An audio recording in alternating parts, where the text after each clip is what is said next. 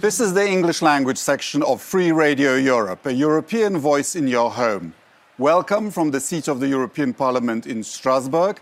And my very, very special guest today is the President of the European uh, Parliament, uh, Mrs. Metsola. Welcome to the show. Very nice uh, to be here. Thank you for having me, Radek. Thank you. Very gracious of you to, uh, to come on a day which is important in the life of the Parliament and possibly of the Union because we have just voted through by a narrow majority as a report and a resolution which envisages a new future for the European Union. What do you think about it?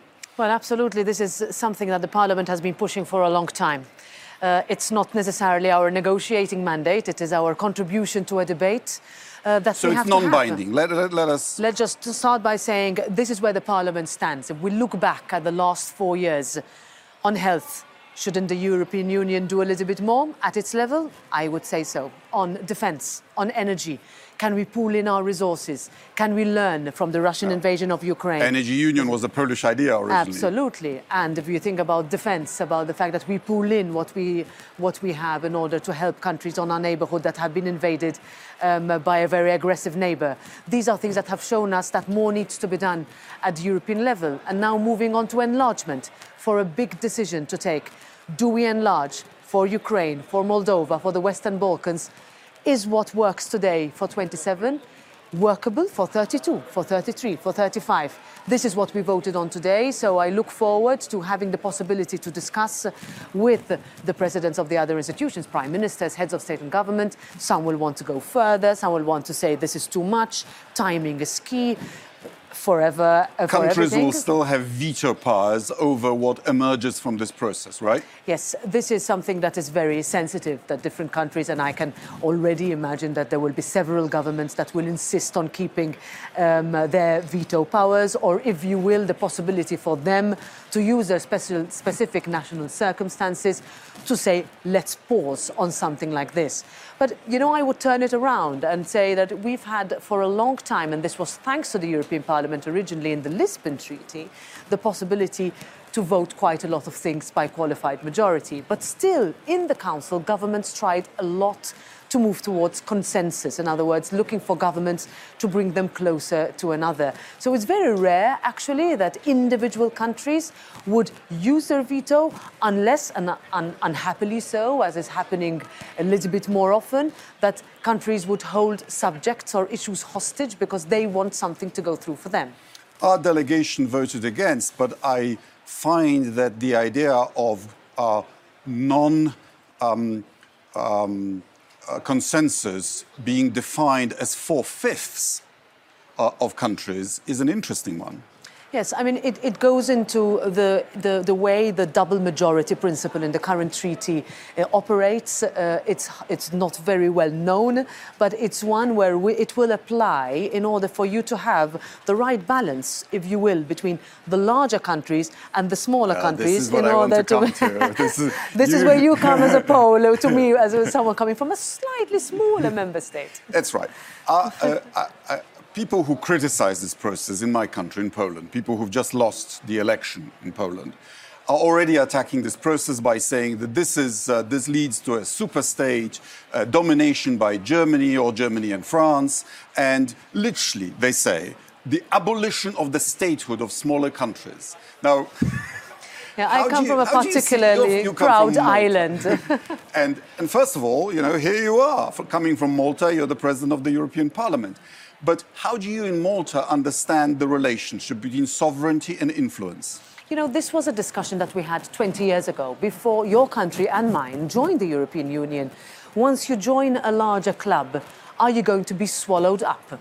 The Eurosceptics at the time used to use that as the campaign for our people to vote no. In fact, the referendum passed by a very narrow majority.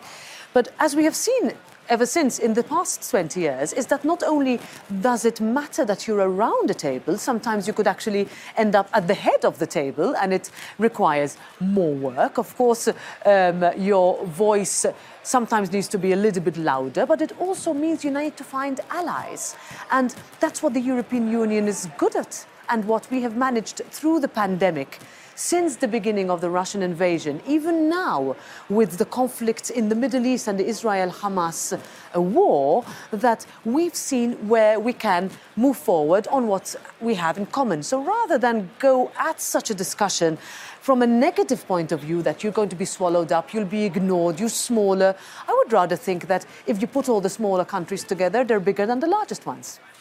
And unanimity can play against you. Uh, for example, we, we had the delays in the uh, imposition of sanctions on Russia because of some, uh, some vetoes. Huh? Yes, and uh, uh, that also meant uh, that, and this is quite sensitive for some member states, that would say we need to keep the possibility for us uh, to block um, certain proposals or even bring it to the European Council, the so-called emergency brake. Let's not forget Germany itself did that on the combustion engine, even though there had been a majority found in that area. There are still ways for you to press pause and say, this is problematic for my industry, this is problematic for my sectors. What worries me, however, is that it is not a national element that you bring to the table to ask for a pause, but that you would use a veto in order to hold certain subjects hostage.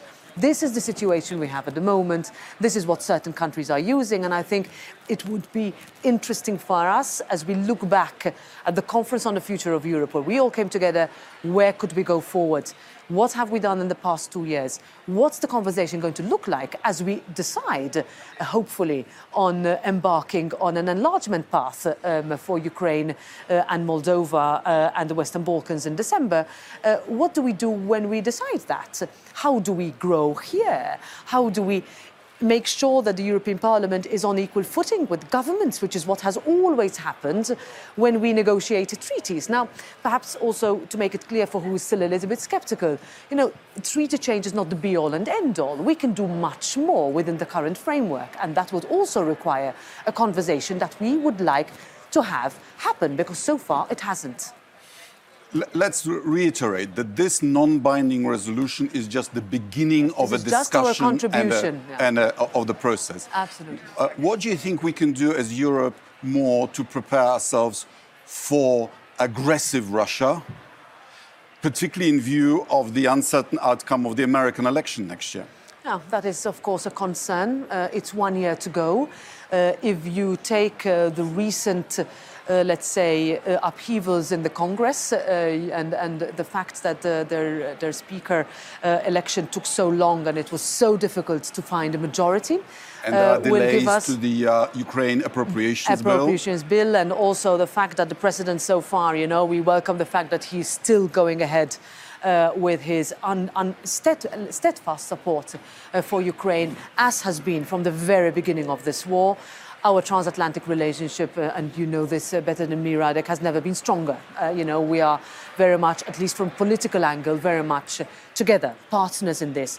And I would like to focus on that as we prepare for what might happen next year. We have elections in this parliament, and we have elections in the in the United States. So far, you know, President Biden and his administration is going much very very much in lockstep with us. One would only hope that that continues. Yes, indeed. I'm going to Washington myself next week um, to see what can be done. Um, uh, by when do you think, more or less, if the Ukrainians do all the right things, can they become a member? It's very difficult to speculate dates, right? Uh, and it would be perhaps wrong for us to do it now, although what I do not want to have is an open ended debate where countries naturally so, like the Western Balkans tell us we have been waiting. Elections are won and lost over the hope and dream of EU membership. The minute anyone from the EU, and here again, it could be one European country, looks away, then it's a playing field for Russia and China to play around. We've seen it. Uh, and so they will not be deciding about that. And Ukraine and we will be deciding. Absolutely. So what we want to do, and this is why we should be proud of what the European Parliament has done from the very beginning, give Ukraine candidate status. They are not only fighting for their own sovereign and territorial integrity, but also for ours, for our values. I mean, I look forward and we'll, to continue. In the meantime, I hope we'll fund the uh, Ukrainian state, we'll provide the funds for the recovery, and we'll provide the funds for the ammunition. Yes, absolutely. That's why we are talking. We have a very crucial bill on the table, 50 billion euros. We've already voted on it. Now it's up to the governments to do what, in, effect, Radek, they agree on. All countries say that we should continue to help Ukraine, and that the minute we show fatigue, Russia will take advantage. And we were not ready to do that. One would have thought, I'm sure Putin expected us to do that much earlier, but there is no way we are going to do it. So, step by step. And the fact that Ukraine have shown us how fast they can be, even faster than our own countries were when they were asked even the same questions and they were not at war um, when they started their, their path towards EU membership. Their speed has to be matched by ours. Every country has its own path. Every country has its own timeline, but I would say let's match each step with one of ours with, that they go through. If I may end with the issue that is close to your heart, I know, because Malta has had its own problems with rule of law and with political Absolutely. murders. Uh, and with uh, tax havens, and you've been involved on, on all these issues. What do you think, as the EU, we can do to, re to reduce those risks? Well, uh, my country, and I would say unfortunately, was one of those hit um, by uh, a socialist government uh, which was uncovered at having uh, used just a day after, a few days after their election, if anything, I would say hours, uh, in opening up shell companies where you would not be taxed with essentially evading what we had worked so hard for because we're members of the European Union to make sure that doesn't happen. Uh, so that really shocked the country to the core. It shocked me, my generation. We were brought up to say that we can be as good as anyone else. We there fight is no corruption. reason to have tax havens. Their only purpose is to hide wealth and, or and, avoid taxation. And when you we have politicians involved, when you have politicians, that means that you yourself think you're above the laws that you pass. How? What kind of message do you give to those hardworking? Taxpayers that that is being abused by the people who should be there to protect you in parliament that you elected. Uh, and then, as you said, we had um, our, you know, most um, unafraid. She had, she had no fear um, journalist called Daphne Caruana Galizia because she was asking uncomfortable questions. She was one of those who revealed the Panama Papers. She did not want um, uh, to let any question left unanswered. She was blown up. A mother, a courageous, fearless warrior. The children are carrying on the, uh, the, the, mission. Absolutely. But we need rules to protect whistleblowers, to protect Absolutely. journalists, yes. and uh, and to point out to member states when they err on yes. the rule of law. And that's what the European Parliament does, as we've been doing with the rule of law mechanism, pointing out to specific countries what are you doing with the judiciary, how are you protecting your journalists, making sure that, again, going back to my country, a prime minister had to resign over uh, corruption uh, allegations. That's all thanks to what happened here in the European Parliament, and that should give people hope. Thank you very much for Thank your you. time on this very busy day. Thank you. This has been the English language section of Free Radio Europe, a European voice in your home. If you've liked the show, please uh, like it, uh, pass it on, subscribe. Thank you and goodbye.